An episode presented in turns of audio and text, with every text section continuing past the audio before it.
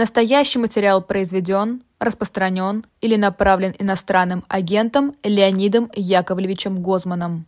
Всем добрый день! Вы смотрите YouTube-канал «Живой гвоздь». Это программа «В человеческом измерении. Неделя с Леонидом Гозманом». Меня зовут Ирина Баблоян, и со мной, разумеется, Леонид Гозман. Леонид, здравствуйте.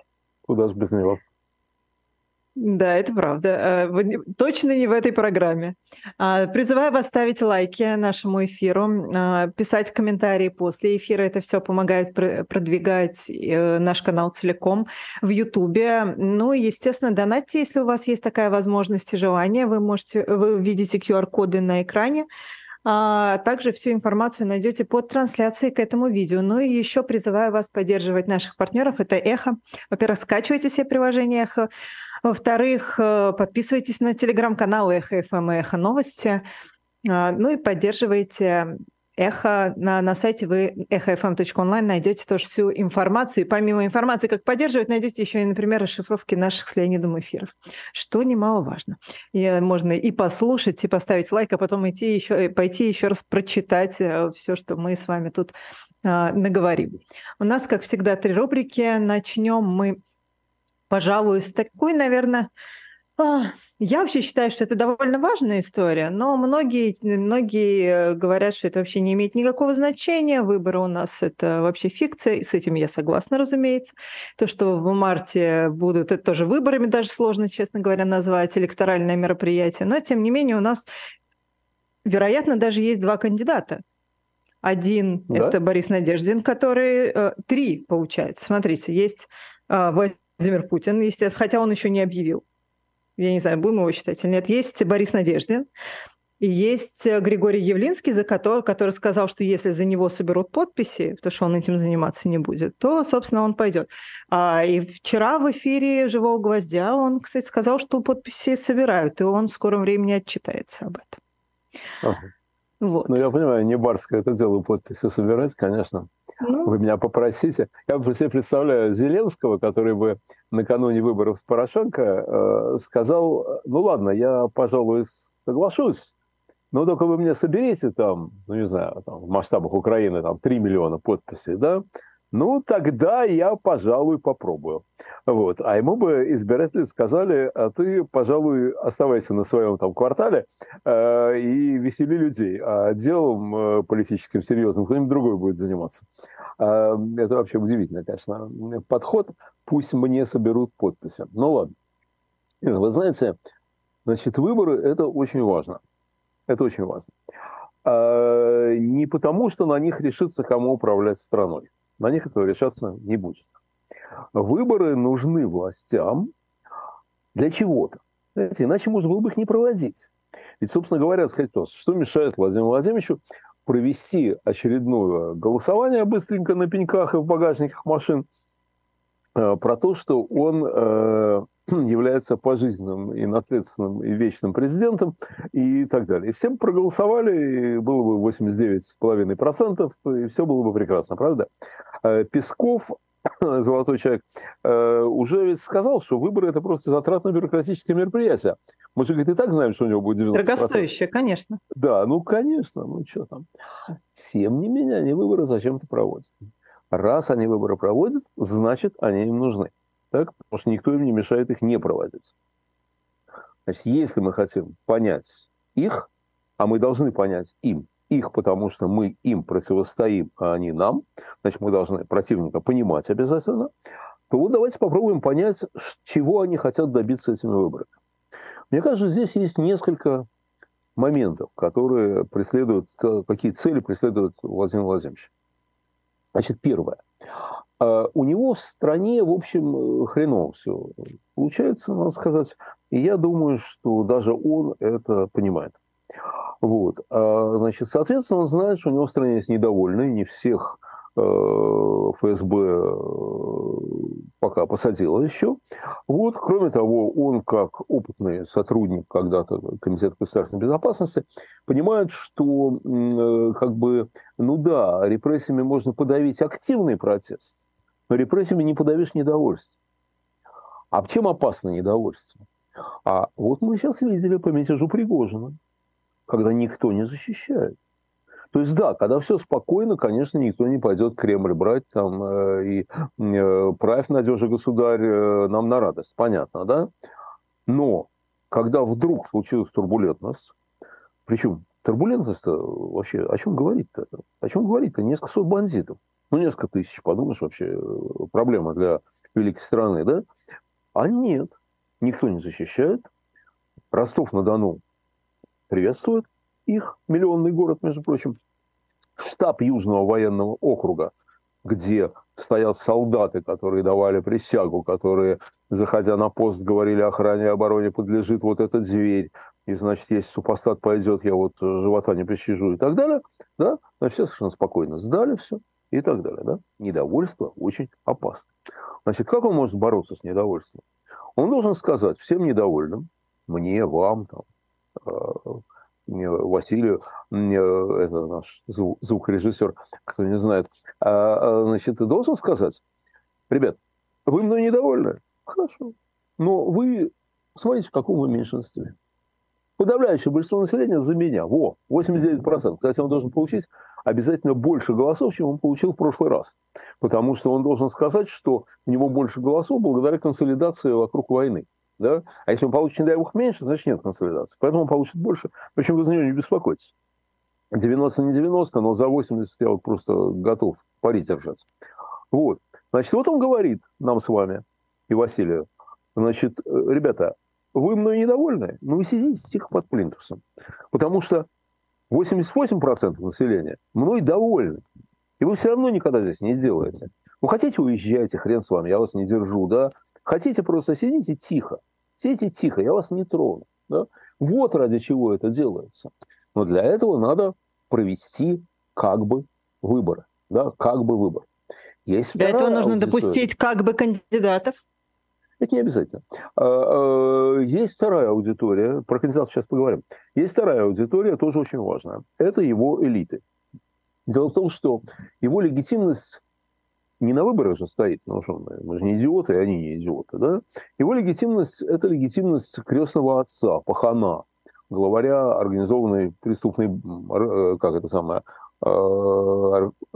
ОГП, организованное какое-то там преступное сообщество. ОПГ. Вот. ОПГ, точно. Вот. Значит, лидер такой организации, это, кстати, не синекура быть начальник первым лицом такой организации. Нет. Надо все время работать. Надо, я думаю, что он мало работает для этой должности. Надо улаживать конфликты. Надо доказывать, что ты самый крутой там, и так далее, и так далее. Постоянно надо заниматься. Лидер ОПГ не может попадать в смешные ситуации. Он, конечно, может иногда ошибаться. Это да. Но он должен сразу исправлять ошибки и доказывать, что это было случайно. И вот, смотрите, произошла история с Пригожиным. Опять же, да? Никто не защищает. Владимир Владимирович, ну, по слухам, по крайней мере, бежит из столицы, прячется где-то там в каком-то своем очередном бункере. После того, как мятеж почему-то прекратился, я не могу сказать, что он был подавлен, он не был подавлен. Почему-то прекратился. Он самоликвидировался, фактически. Да. Владимир Владимирович принимает Пригожина и его бандитов в Кремле, вместо того, чтобы их наказать. То есть вообще что-то происходит удивительное. И он, естественно, его элиты, которые смотрят на это, которые смотрят, как Крым, как Киев взяли за 3 дня, понимаете, на все остальное, да еще вот такая трусость, жалкая совершенно, ну, они начинают думать, а может, надо как-то вообще иначе, да? Это не значит, что они сами готовят табакерку. Нет, это нет. Это значит, что они одобрят того, кто придет к нему с табакеркой. Вот что очень важно, понимаете? Когда граф Палин шел вместе со товарищем, шел в опочивальню императора, то он, конечно, понимал, что может все кончится плохо, что он кончит на плахе там. Это вполне было вероятно, конечно, да? Но он также понимал, что его круг общения его одобрит. Те, с кем он обедает, те, с кем он там, я не знаю, развлекается, те, с кем он как-то взаимодействует, да, они его одобрят. Потому что, ну, достал всех император. Ну, достал абсолютно, да. Но сейчас ситуация похожа. Ситуация похожа. Значит, он должен дать сигнал своим элитам. Ребята, да, у меня был момент слабости. Но посмотрите, во-первых, я его убил. да? Причем я его убил демонстративно, так? А во-вторых, Пригожина в смысле, а во-вторых, я все контролирую, у меня все в руках. Вы говорите недовольны, вы говорите народ устал, а вот 88%, да? И никто ж не принял. У него неделю назад аэропорт захватили. Какой под контролем? А плевать. А вот 88% будет. Понимаете? Тем более ему нужны 88%. Может, ему теперь нужно 95%, я не знаю, в компенсацию аэропорта. Да? То есть он элитам должен сказать, что он еще крутой. Чтобы, ребят, чтобы вы даже во сне не видели, что можно без меня. Но они же не идиоты, вы верно сказали. Они же понимают, что эти 95 нарисуют. Правильно, правильно. Они их сами рисуют, между прочим. Ну, там, губернаторы их сами рисуют. Но... Так о какой же силе вообще тут может идти речь? Огромная, огромная. Он придумал мероприятие под названием «Выборы президента РФ». И он сказал, значит так, мне надо 88% голосов. И ему все дали 88% голосов. И тот губернатор, который нарисовал эти 88%, он знает, что он подчинился приказу и не мог не подчиниться. То есть власть у него. Да, аэропорт захватили. Да, Пригожин. Да, Киев куку. Да, все так, все так. Но власть все равно у него. Это очень важный сигнал элитам. Я могу делать, что хочу. Вот я могу делать, что хочу. И я делаю. И вы мне все подчиняетесь, значит, я и есть государь. И есть третья аудитория, которая это адресована, между прочим. Тоже очень серьезно. Это Запад. Ну, с Западом проще, потому что на Западе не понимают, просто в их западные головы уровень наших фальсификаций и маразма войти просто не может. Знаете, он там не помещается. Он там не помещается, да? Вот. Они, конечно, понимают, что что-то здесь нечисто, но что настолько нечисто, они понять, конечно, не могут вообще. Вот. И он Западу говорит, ну да, вы мной недовольны. Вы говорите, я там и ядерным оружием размахиваю, еще что-то делаю. Вот. Ну да, это так. Но посмотрите, народ-то за меня. Поэтому, ребята, вы со мной договариваетесь. Со мной. Вы не ищите ничего другого, вы не ищите никаких других вариантов. Вам надо договариваться со мной. Это третья аудитория, это тоже третья, почему это все так важно. Теперь насчет кандидатов. Конечно, идеально было бы иметь по 2-3 кандидата со стороны условных либералов, ну, тех, которых можно продать за либералов. Они не должны быть либералами, но они должны быть продаваемы как либералы. Да? Но есть Григорий Явлинский. Ну, я и говорю, они должны быть продаваемы как либералы. Ну, вы просто, вот. Да, так и говорите образно. Да. Значит, то есть нет, я думаю, что убеждение Григория Алексеевича вполне либерально. Согласна. Другое дело, что есть карикатурка такая смешная, как Владимир Владимирович идет к такой кладовке, там написано «Реквизиты для выборов», открывает дверку, а там сидит Явлинский в этой кладовке. Вот, ну, да. Ладно, так значит, не в этом дело. Вот 2-3 кандидата, которых можно брать как либеральных, 2-3 кандидата, которых можно брать как националистов. И тогда... Если каждому кандидату нарисовать по 0,7%, сколько они получат, не имеет вообще никакого значения, как вы понимаете, да? То тогда вот этот месседж становится более убедительным. Вот я крутой, я все за меня там и так далее. Да? А все остальные до 1% не дотягивают. Да, конечно. С этим связан определенный риск с такой стратегией. Потому что у некоторых людей, я сам такое видел неоднократно, когда они начинают баллотироваться, неважно куда, в мэры, там, в президенты. Президент, кстати, тоже.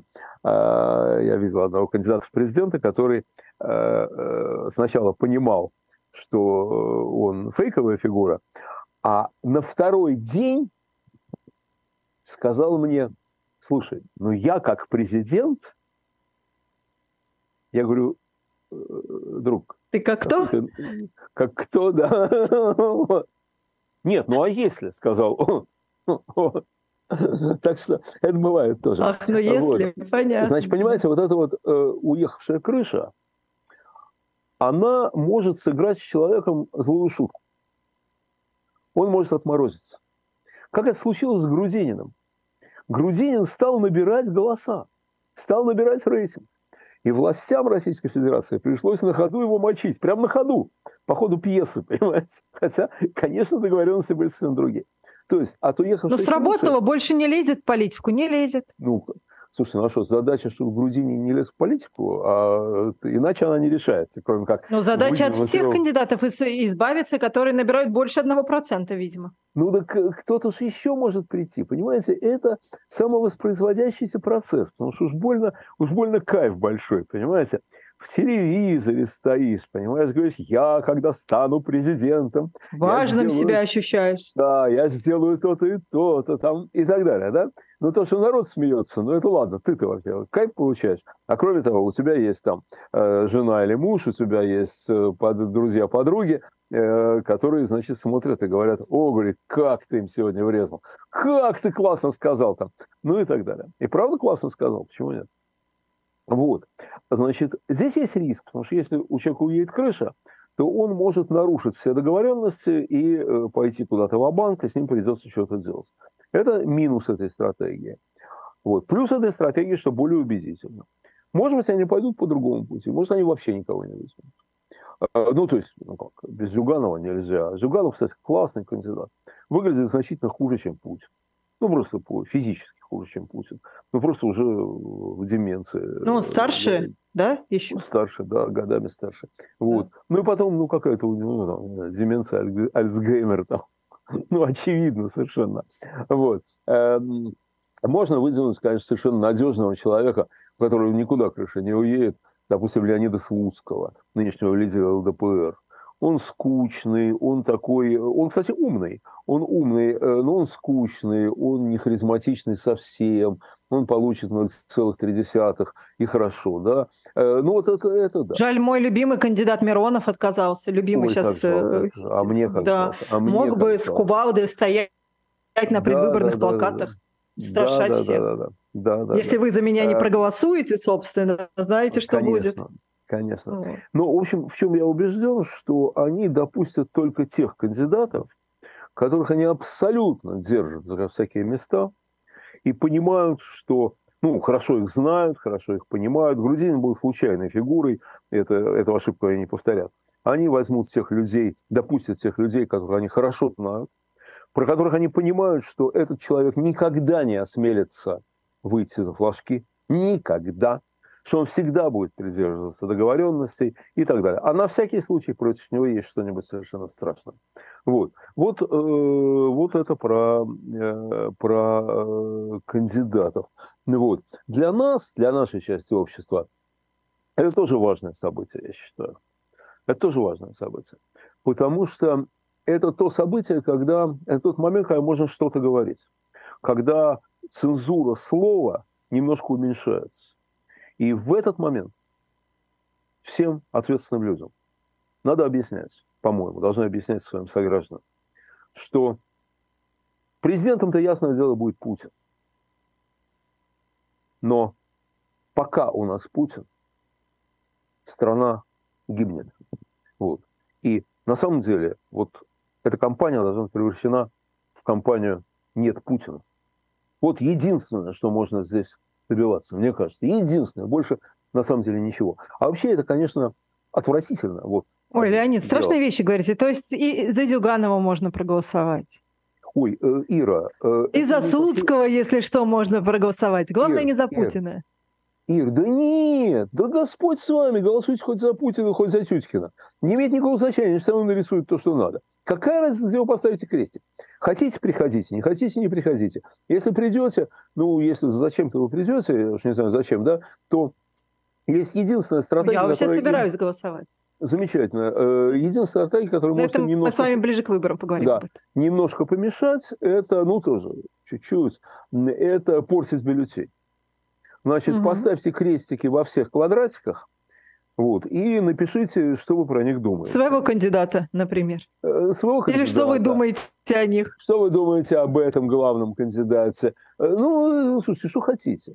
Единственное, что важно очень понимать, что если вы просто напишете это, а крестики не поставите, то они поставят крестик куда нужно, и ваш бюллетень будет действительно, хоть там будет 18 матерных слов. Понимаете, это не имеет никакого значения.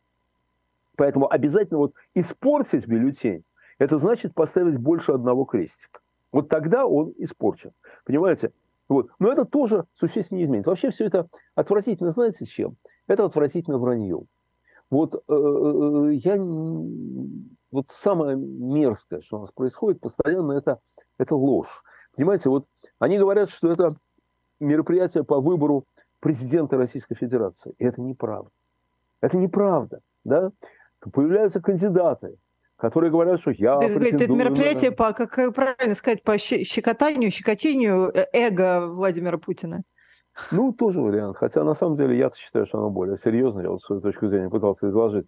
Вот. Но, понимаете, появляются кандидаты, которые говорят, я претендую на пост президента Российской Федерации, а он претендует на то, что ему пообещали за участие в выборах.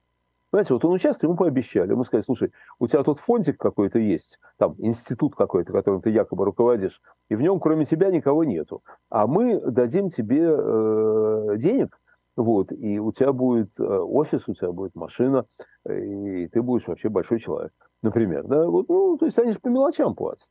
Я не знаю, чем они. Потом они могут не заплатить. Но, понимаете, ну, опять же, кандидат говорит, я претендую на должность президента, а он претендует на финансирование для своего, допустим, института или там фонда или еще чего-нибудь. Да? Вот это постоянная ложь. Я вам скажу, здесь на самом деле... Полминуты. Здесь есть форма участия. Есть форма участия. Только она абсолютно жертвенная со стороны человека. Человек должен зарегистрироваться, дать все возможные гарантии, подписаться кровью в администрации президента, что он, да, вот он за эти флажки не зайдет, там, и так далее, и так далее. Потом зайти за эти флажки, говорить, что есть, вот говорить правду, его остановят не сразу.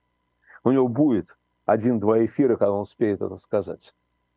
Если он вдруг дойдет до выборов, он должен сняться в последний день, когда можно сниматься, чтобы не помогать им своими 0,8%, которые они мне нарисуют. Я сказал, что это очень жертвенный путь, потому что его за это посадят. Этого человека за это посадят.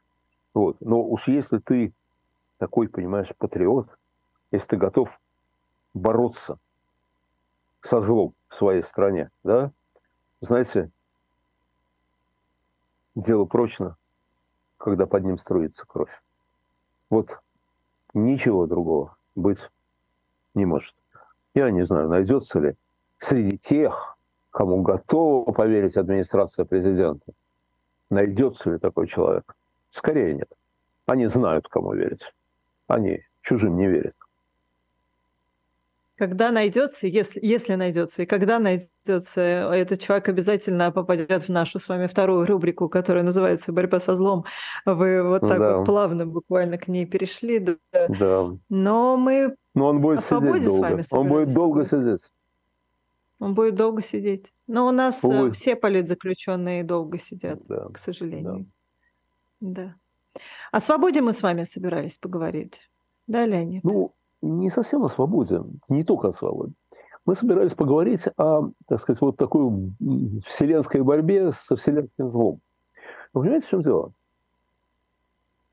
Вот смотрите, до 22 февраля, до 24 февраля 2022 года мы, многие, не думали, что Россия может напасть на Украину. Я как раз думал, я это говорил везде. Но когда наконец напали, то я понял, что я тоже в это не верил. Понимаете, вот я понимал, что это неизбежно. Я всем говорил, что это неизбежно. Но когда это случилось, у меня был шок. Все равно. Этого не может быть. Но это случилось. Да? Окей. Но ведь это не единственная война. Только что прошла армяно-азербайджанская война. Только что. Да? Израиль с Хамасом мы наблюдаем в режиме реального времени. Израиль с Хамасом происходит сейчас, так же, как и Украина. Вот. Про Израиль мы больше знаем, чем про Украину, потому что там очень хорошо налажена израильская ЦАХАЛ, соответствующая подразделения ЦАХАЛ дают действительно довольно подробную информацию о происходящем. Вот. Она, простите меня, Азербайджана, армянскую и Карабах все вообще махнули рукой и как-то не заметили. Да, и не заметили депортации 100 тысяч армян из Арцаха. 100 тысяч человек за 1-2 дня выгнали из своих домов, и они бежали оттуда. И никто не почесался. Никто. Ну или почти никто. Конечно, никто — это сильное преувеличение, неправда. Есть люди, которые этим озабочены, но их, к сожалению, меньше, чем должно было бы быть. Так вот, знаете, да, на фоне этих войн идет братания Путина с Ким Чен Ыном, Путина с Хамасом, Хамаса с кем-то еще. Вот.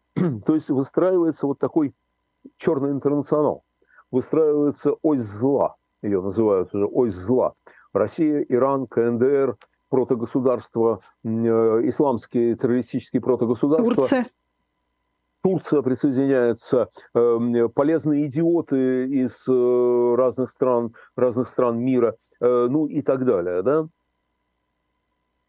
Они бросили войну, вот такое глобальное варварство, которое бросило вызов глобальной цивилизации. Понимаете? Хамас воюет с Украиной. Хамас воюет с Америкой, Хамас воюет с Южной Кореей, с Тайванем, Хамас и Путин воюет с Израилем, с Южной Кореей, со всеми. Вот они союзники. Это выстроилось без подписания соответствующих договоров, выстроилось что-то похожее на антигитлеровскую коалицию, только наоборот. Вот наоборот совсем, понимаете? Вот именно зло объединилось. Добро пытается объединиться, но еще не до конца. Вот. Как это вышло, примерно нам понятно. А вот что с этим делать? Что с этим делать? Понимаете, в чем дело? Я думаю, что вероятность того, что мы все, человечество, допрыгается до мировой войны усилиями Владимира Владимировича, аятоллы, там забыл, Хаменеи, кажется, его зовут, да, главного Ким Чен Ына, что мы допрыгаемся до мировой войны, эта вероятность очень высока, мне кажется. Мы никогда не были так близко к мировой войне, даже во время Карибского кризиса, мне так кажется. Но даже во время Карибского кризиса мы не были так близки, потому что во время Карибского кризиса и Хрущев, и Кеннеди войны не хотели и боялись. И готовы были отступить, готовы были подступиться престижем, вообще чем угодно, лишь бы этого не случилось. И Хрущев это сделал, и Кеннеди это сделал. Вот вечная благодарность за это, да? Сейчас совершенно другая ситуация. Совершенно другая ситуация, понимаете? Путин говорит, а что, мы все в рай попадем, да? Какие проблемы-то, да?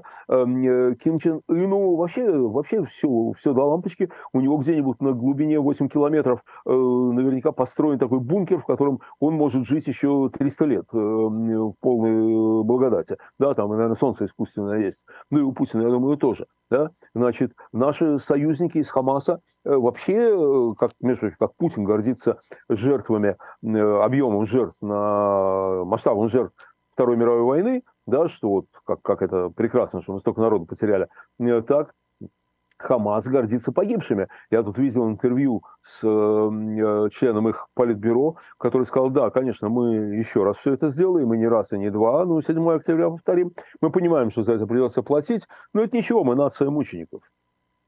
Ему людей пофиг. Ну, абсолютно. На секундочку, Эрдоган назвал их освободителями, Хамас. Ну, правильно, они тоже себя называют освободителями, все правильно. Все правильно. Поэтому, понимаете, мировой войны сейчас... А Израиль вот военным преступником. Да. Ось зла не боится мировой войны. Поэтому ситуация страшнее, чем она была во время Карибского кризиса. То есть, возможно, ну, все рассчитывают, что Путин, который так трясется за свою жизнь, что он не осмелится нажать ядерную кнопку и так далее. Черт его знает. Ну, в общем, хреновая ситуация. Вот, теперь смотрите. Ну, если будет ядерная война, первая ядерная война мировая, то, в общем, все. Если вдруг ее не случится все-таки, да, если произойдет чудо, если как-то что-то вот отъедет назад, как сделать так, чтобы этот кошмар не повторился? Сегодняшний. Главный вопрос. Да. Что с этим миром не так? Да, вот у Галича в одной песне есть прекрасные слова. «Вижу что-то неладно в мире. Хорошо бы заняться им». Вот что-то неладно в мире. Точно неладно. Надо посмотреть, что это за мир. Это очень классный мир. Он был построен после разгрома Третьего Рейха, когда воплощение абсолютного зла было разнесено в пыль, просто в пыль вообще, от них ничего не осталось. Да? И тогда, хотя, конечно, Сталин, Черчилль и Рузвельт понимали, что такое Сталин и так далее, но они как-то все-таки, видимо, надеялись на какое-то более благоприятное развитие событий. Вот создали ООН, где великие державы имеют право вето, ну, державы-победительницы, где все равны там и так далее. И вот эта ООН должна предотвращать войны. Вообще люди стали жить по игре. Но означает же, простите, означает ведь, что эти организации, они по факту ничего не стоят. Если какому-то одному человеку захотелось начать войну, например. Да. Нет, ну, понимаете, то, что они себя исчерпали, ну, это, по-моему, совершенно очевидно. То, что ООН, ну, как вот Лига наций в свое время, продемонстрировала полную свою беспомощность. Это, кстати, такая страшная аналогия, потому что, говорит, вот перед той войной Лига наций продемонстрировала беспомощность, а сейчас ООН продемонстрировала беспомощность. То есть, как-то вообще предвоенное время, страшное совершенно. Предвоенное, в смысле, войны и так идут, а в смысле мировой войны. Вот. Но вы заговорили вот про равенство. Это же, да, ну, собственно, к этому же все стремились. Да, вот понимаете, в чем дело? Вот были прекрасные принципы, я их полностью люблю, 100%, да, которые люди после Второй мировой войны пытались и после Первой, но там не получилось, там Вильсон слабину дал, там и так далее. Но после Второй люди положили эти прекрасные принципы в основу миропорядка. Равенство. Ну, как Соединенным Штатам не поддержать идею равенства, когда в Декларации независимости написано: «Господь создал людей равными». Да? Люди равны. Да? Прекрасно. Правда, Бродский говорил: «Равенство, брат, отрицает братство». Вот смотрите, равенство очень хорошая вещь. Но как быть с реальностью? Во-первых, никто не сказал, что люди, созданные Господом, равными, остаются равными в течение всей своей жизни, вне зависимости от того, как они своей жизнью распорядились. Понимаете? Один водку пьянствовал, другой пахал, как папа Карло. Да? Один не сделал ничего, кроме там принес несчастье своей семье. Другой открыл, я не знаю, вакцину какую-нибудь, спасающую миллионы людей. Они равны? Нет, они не равны. Как быть с реальностью? Как быть с тем, что да, все страны должны быть равны, но есть большие, есть маленькие.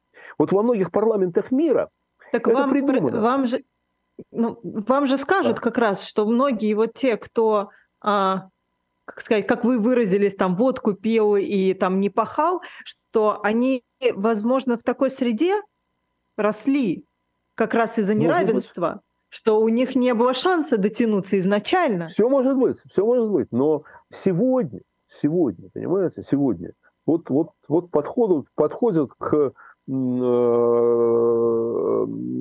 к последнему дню своему. Подходит алкоголик, который ничего не сделал в жизни, и подходит Нобелевский лауреат, который спас миллионы людей своей вакциной. Ну не равны они. Они разный вклад внесли в человечество.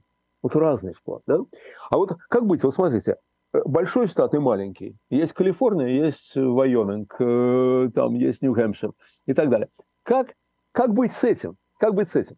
Вот в парламентах, в американском парламенте и во многих парламентах, между прочим, это сделано, это придумано. Придумано очень классно. Кстати, это в нашем тоже есть, только если бы у нас был парламент.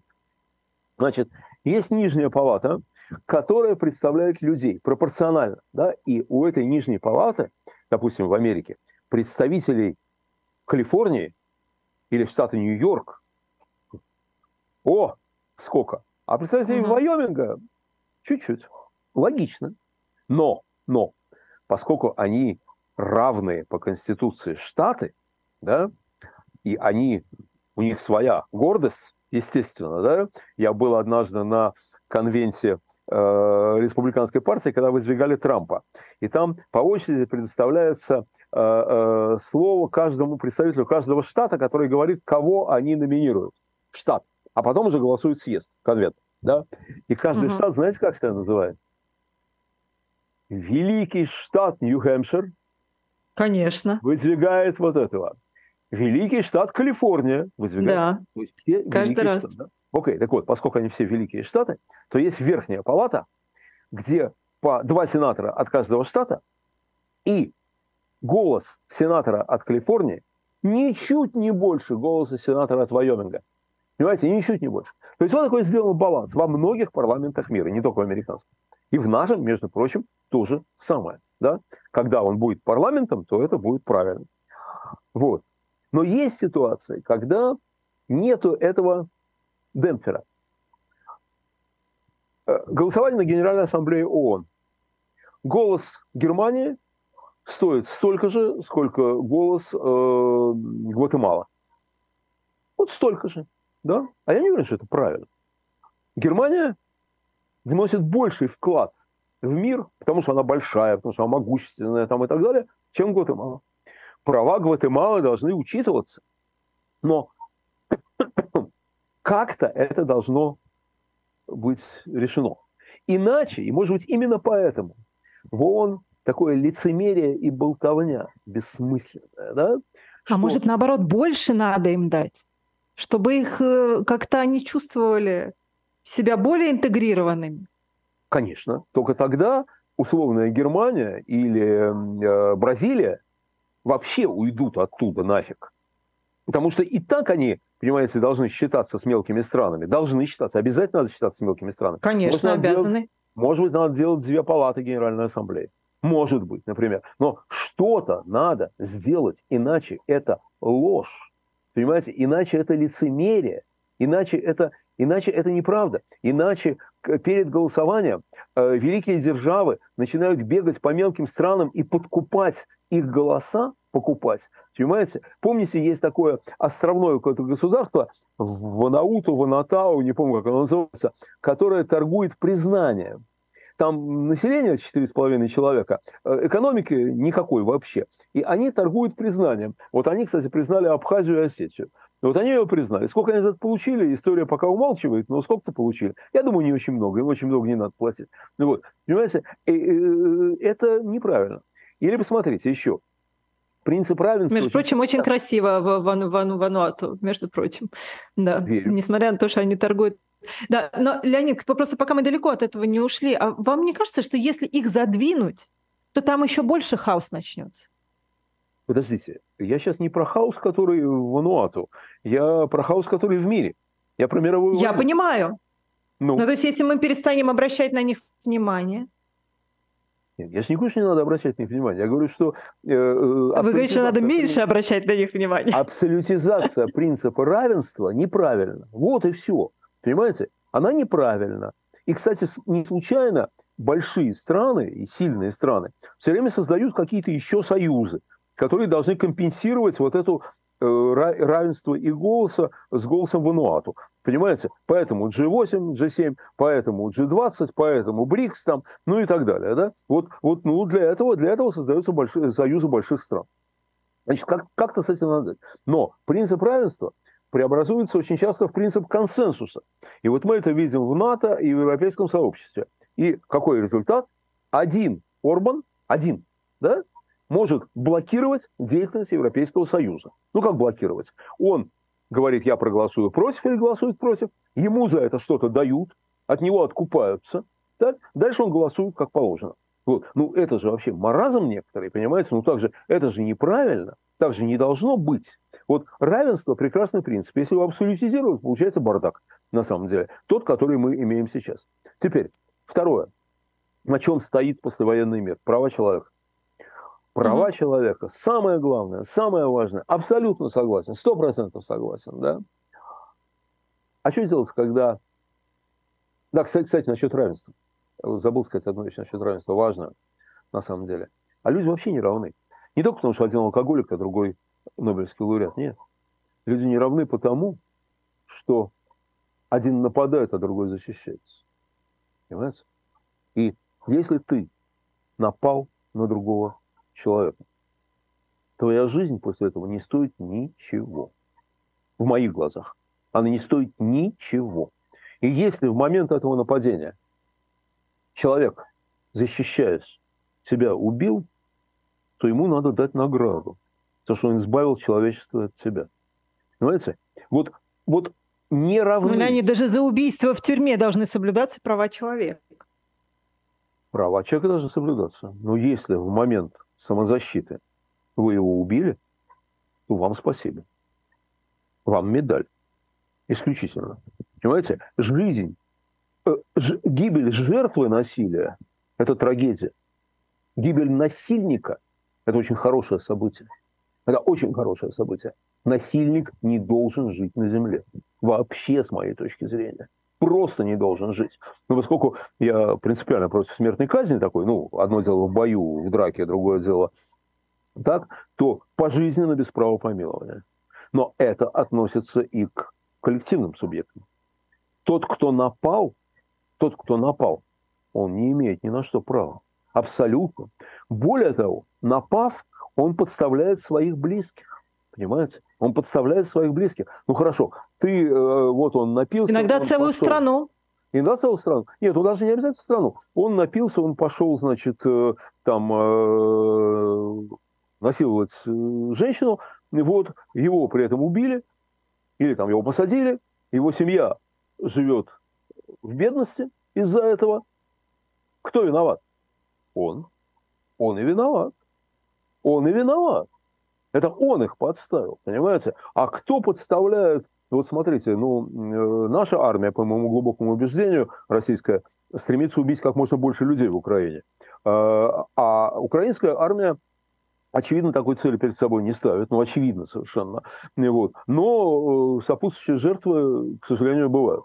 Вот помните, одна из их последних атак на Крымский мост, когда погибла семейная пара, а девчонка, которая сидела на заднем сидении машины, она осталась сиротой, 14 лет, по-моему, девчонке. Кто виноват в гибели этого мужчины и женщины? Я считаю, что Путин. Не тот украинский солдат, который нажал на кнопочку, когда ракета полетела, или там наводил ракету на Крымский мост. Я считаю, что виноват Путин. Потому что это он сделал. Это он заставил украинского солдата нажимать на кнопочку. Понимаете? Вот. Так что люди не равны еще и этим. Понимаете? Люди не равны еще и этим. Вот. И считать, что у человека напавшего, у насильника равные права с жертвой, ну, это какое-то фантастическое лицемерие. Ну как же так? Какие же у него, к чертовой матери, равные права? Какие же равные права? Вот. Если ты можешь его уничтожить, уничтожь. Это нормально. Совершенно. Вот. И если у нас выбор, если кто-то один останется в живых, я не знаю, может, я даже цитировал уже это вам, про Симонова, пусть исплачется, когда Симонов обращается к советскому солдату, говоря о гитлеровском солдате во время войны. Он говорит, пусть исплачется не твоя, а его родившая мать. Не твоя, а его семья. Понапрасну пусть будет ждать. Так что нет, люди не равны. Люди не равны. Они рождаются равными. Господь создал их равными. Это правда. А что происходит дальше, это уже неизвестно. Теперь права человека. Окей. Конечно, они должны соблюдаться. Конечно, это святое дело и для меня, естественно, тоже. Только что делать с теми людьми, которые используют эти права во вред другим людям? Вот когда сейчас Испания, Франция... Бельгия, по-моему, Португалия проголосовали за прохамасовскую резолюцию на Генеральной Ассамблее, то я знаю, ну, конечно, неофициально, но некоторые люди оттуда, ну, такие высокопоставленные, они так в частных разговорах говорили, ребята, ну, а что нам делать? У нас такая мигрантская община, она нам всю страну разнесет сейчас, если мы не проголосуем. То есть они боятся своих мигрантских общин. Ребята, может, что-то неправильно вообще произошло, а? Может, как-то не надо все права давать беженцам? Я, кстати говоря, сейчас могу спокойно говорить, я тоже беженец. Я тоже беженец. И вы. Мы живем с вами из милости в Германии. Да? Спасибо немецкому народу, спасибо немецкому правительству, что они нас приютили. Прекрасно. Только у нас сейчас права практически такие же, как у немцев. Вы намекаете на то, что у нас должно быть меньше прав, чем у граждан страны? Да, да, у нас должно быть меньше прав. Мы не имеем права. Понимаете же, что часть этих мигрантов, которые живут в той же самой Германии, во Франции, они уже граждане страны. Которые граждане – это отдельная тяжелая проблема. А давайте решать то, что можем решить. Да? Которые не граждане. Вот смотрите, Ир, мы с вами законопослушные люди, мы платим налоги, мы, в общем, стараемся законы не нарушать. Там, не нарушать законодательство, да. Не нарушать законодательство, окей. Но скажите, пожалуйста, у вас есть моральное право выйти на демонстрацию против Шольца? Ну что, Шольц вообще... моральное право вообще мне... право вообще выйти у меня есть, но я просто сама не пойду, потому что... надо, чтобы у вас права не было. Потому что вы не пойдете, а кто-то другой пойдет. А это неправильно. Вот. Мы с вами не имеем права решать, кому быть канцлером Германии. Это не наше дело. Нам не нравится Шольц? Ну, хорошо, сидим, молчим в тряпочку. Нравится? Тоже хорошо. Но выйти на демонстрацию в поддержку Шольца мы тоже не должны. Это дело немцев. Значит, мы не можем вмешиваться в их внутриполитические дела. Более того, вот я, как и вы, участвую все время во всяких манифестациях, то против Путина, то против войны, то в поддержку Украины, там, в поддержку политзаключенных и так далее. Но я вам, знаете, страшную вещь скажу. Правительство Германии или там правительство земли Берлин имеет право сказать мне: знаешь, друг, мы подумали, решили, что ваша манифестация не отвечает нашим интересам. И поэтому мы вам ее не разрешаем. И мы должны сказать с вами: спасибо, понятно, все. Мы не имеем с вами права на манифестации в Германии. Только если они разрешат. Ну, слушайте, ситуация сейчас такова, какая она есть. И мы видели неоднократно, как та же самая Франция платила за вот эти вот всеобщие свободы. Правильно. А вот не надо. И каждый беженец, каждый мигрант, в том числе и мы с вами, Ира, должен понимать, что в случае нарушения законов, в случае нарушения распоряжений властей, мы можем потерять вид на жительство, мы можем потерять, кто получает какую-то поддержку от государства, и мы можем быть депортированы. Потому что мы с вами не дома. Мы не дома. Понимаете? Вот. И мы должны себя вести соответственно. Поэтому я считаю, что права мигрантов должны быть довольно сильно ограничены. Ну и, наконец, свобода. Ну это уж вообще. Смотрите. Ну, свобода – это вообще просто высшая ценность для меня. Для меня это высшая ценность.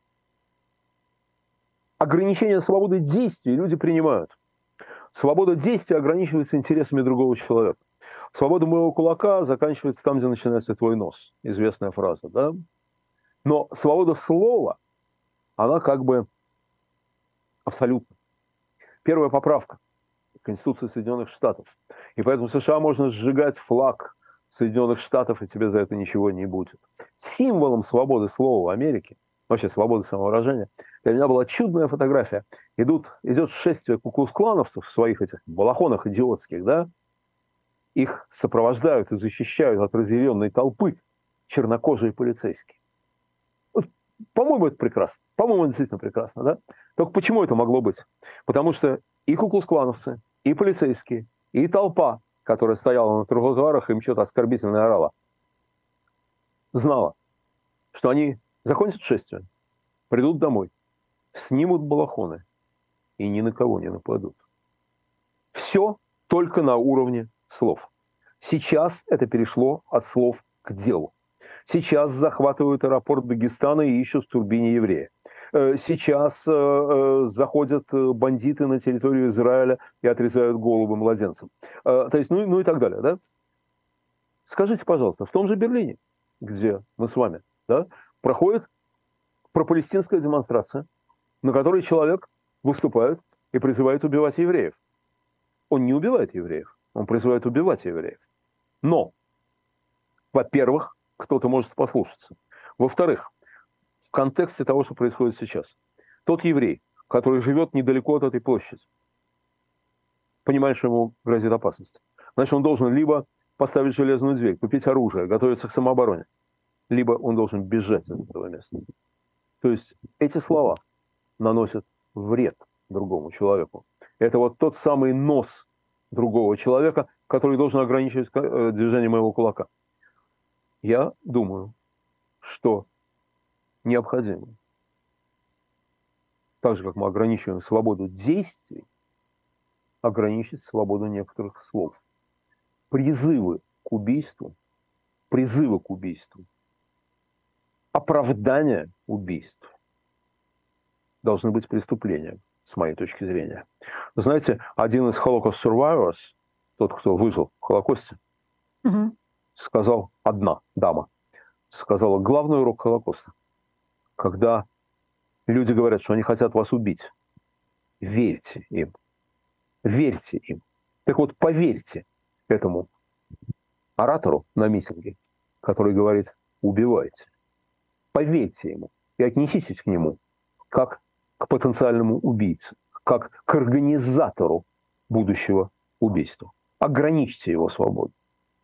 Как мы ограничиваем свободу насильников, свободу преступников, воров, пьяниц иногда и так далее. В любой цивилизованной стране нельзя сильно пьяным садиться за руль.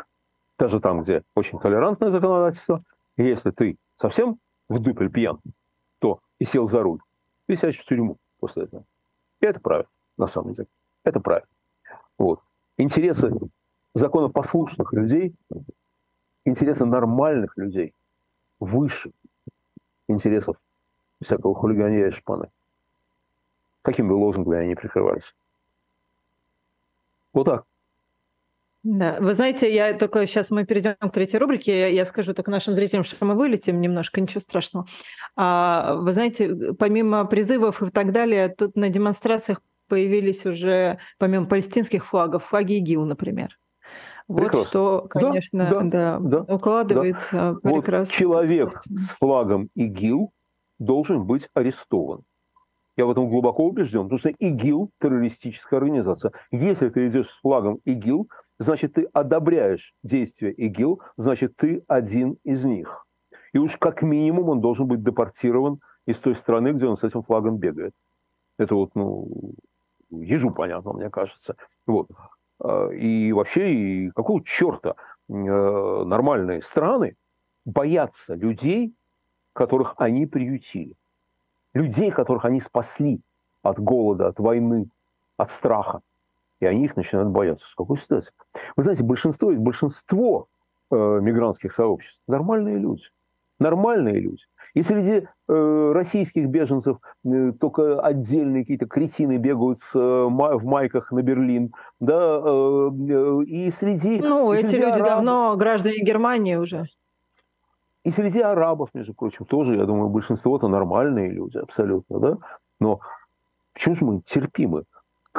И западный мир терпим к тем, которые нарушают законы, нарушают спокойствие других людей. У нас с вами еще третья рубрика «По ту сторону событий». И вчера был праздник, я уж не знаю, для вас это праздник или не праздник, да, я не могла вспомнить, как называется этот праздник. Да, меня за это, наверное, уже можно меня написать какой-нибудь там донос, что я не могла вспомнить, как называется этот День народного единства. Накануне Владимир Путин выступал. Но пока мы с вами пока вы выскажетесь по поводу его потрясающей речи, которую он там толкнул, всего этого бреда просто несусветного. Я не знаю, видели ли вы вчерашнее выступление певца-шамана, где он, с одной стороны, под одну песню фактически зиговал со сцены, и десятки тысяч людей, радостно размахивали российскими флажками под его вот эти вот движения рукой. А во время песни «Я русский» он нажимал на красную кнопку в черном чемоданчике, и когда он нажал, на эту кнопку, появился фейерверк, но выглядело это со сцены, как вы понимаете. Ну, если посмотреть на этот кусочек ролика, это, конечно, можно без звука, конечно, на всякий случай, но все равно это, конечно, Все это укладывается в общую картину с Александром Невским, Ордой, Владимиром Путиным и зигующим шаманом со сцены. Да, да. Значит, ну, смотрите, День народного единства – это, конечно, такая эманация лжи, вот, потому что, во-первых, все было не тогда, во-вторых, все было не так. Михаил Романов, будущий царь, основатель династии, сидел в Кремле с якобы поляками и отбивался от войска Минина и Пожарского. То есть там все было значительно сложнее, но это ладно. И это ложь, как и выборы их, президентские ложь, потому что они говорят людям, что они должны праздновать, а люди не хотят праздновать. Понимаете, вот, когда люди хотят праздновать, они сами празднуют. Вот. Новый год люди празднуют, Пасху очень многие люди празднуют, да? 9 мая многие праздновали, очень многие праздновали. И до сих пор, кстати, празднуют, несмотря на все мерзости, которые вокруг этого дня творит наша власть. А 4 ноября нет, ничего не произошло, абсолютно. Абсолютно ничего не произошло. Вот. Но это ладно, бог с ним. Хотя у нас есть дни, которые могли бы быть днями народного единства. Прежде всего, мне кажется, это 19 февраля, когда царь-освободитель запретил рабство на Руси. После этого на Руси не стало рабов. Мне кажется, это просто совершенно фантастический день. Вот, ну ладно, его вообще отмечать не хочет эта власть. Значит, насчет вот высказывания Владимира Владимировича. Понимаете, не в том дело, что он говорит неправду. Он постоянно говорит неправду, это ничего. К этому мы привыкли уже. Да, господи, боже мой. Вот, значит, если он скажет 22-4, то многие задумаются, черт знает, а может, все-таки 5. Как-то так подумать надо. Вот. Значит, не в том дело, понимаете, это на самом деле хуже. А когда нам рассказывают про Александра Невского, ну что, он нас хочет в чем-то убедить? Наверное, хочет. Но мне кажется, есть более важная и более неприятная вещь. Он сам в это верит. Он верит в то, во что говорит. Вот понимаете, вот он сидит, вот представьте такого пенсионера, да, который сидит и читает какие-то дурацкие, очень плохие исторические книжки. И там делает для себя открытие. Ну, Владимир Владимирович еще имеет возможность поговорить... Учебник по истории вы имеете в виду? Да, ну, например. Он еще имеет возможность поговорить с выдающимися специалистами, там, с Дугиным, например, с отцом Тихоном Шевкуновым, ну и так далее. Вот с этой публикой он может поговорить. И вот он делает открытие очень для себя приятное, понимаете? Смотрите, у него же в реальности ни черта не получается. Ну вот он начал бороться с Америкой, ну и чего? НАТО у границ, Киева не видать себе как своих ушей, там, ну и так далее, да? И вдруг он обнаруживает, что на самом-то деле он идет по пути Александра Невского. Он прямой продолжатель дела Александра Невского, потому что он защищает нашу великую страну от попыток Запада ее уничтожить, оккупировать, поставить на колени там, и так далее. Вы знаете, на что это похоже? Это похоже на жуликов, которые лечат от рака. Вот есть очень много людей, ну, некоторые очень известны, там, типа Чумака, а некоторые малоизвестны. Вот он говорит, значит, что вот он знахарь, он там колдун в 16-м поколении, там еще что-то такое. Ты вот приходи, запишись по интернету, и я тебя приму. Да? Значит, хорошо. И вот он вас осматривает и говорит: о, батенька, у вас рак. У вас рак. Вы говорите: так я же только что обследование проходил. У меня нет рака. Говорит: обследование. Они просто пока не видят. А когда увидят, будет поздно. Лечить надо сейчас. Но я вас вылечу. И начинает лечить. И через какое-то время говорит: я вас вылечу. И все хорошо. И все здорово, да? Я думаю, что некоторые из этих жуликов верят в то, что они лечат. Вот мне кажется, что Владимир Владимирович вот так же он лечит нашу страну, спасает нашу страну от нападения, которого никогда не было. От угрозы, которую он сам придумал, понимаете? А когда угрозы нет, то с ней очень легко и приятно бороться. Вот. Есть, правда, одна мелкая деталь, уж не знаю, как он к ней относится. Давайте, одна минута буквально. Губернатор Беглов на этом форуме России, на котором все мы ждем, что Владимир Владимирович нас осчастливит, что он избирается, сравнил его с Петром Первым. Он себя тоже пару раз сравнивал с Петром Первым. Так вот, если прав был Александр Невский, и надо следовать пути князя Александра и ехать на поклон в Пекин за ярлыком, то тогда перечеркивается все то, что было сделано в России, начиная с царя Михаила Романова и особенно начиная с Петра Великого, когда Россия медленно, шаг вперед, два назад, с колебаниями, становилась потихонечку европейской державой. Сначала только внешне, как при Петре, а потом все больше внутренне, жалованная грамота благородному дворянству, а потом освобождение крестьян, а потом манифест 1905 года. Вы скажете, манифест у царя выбили.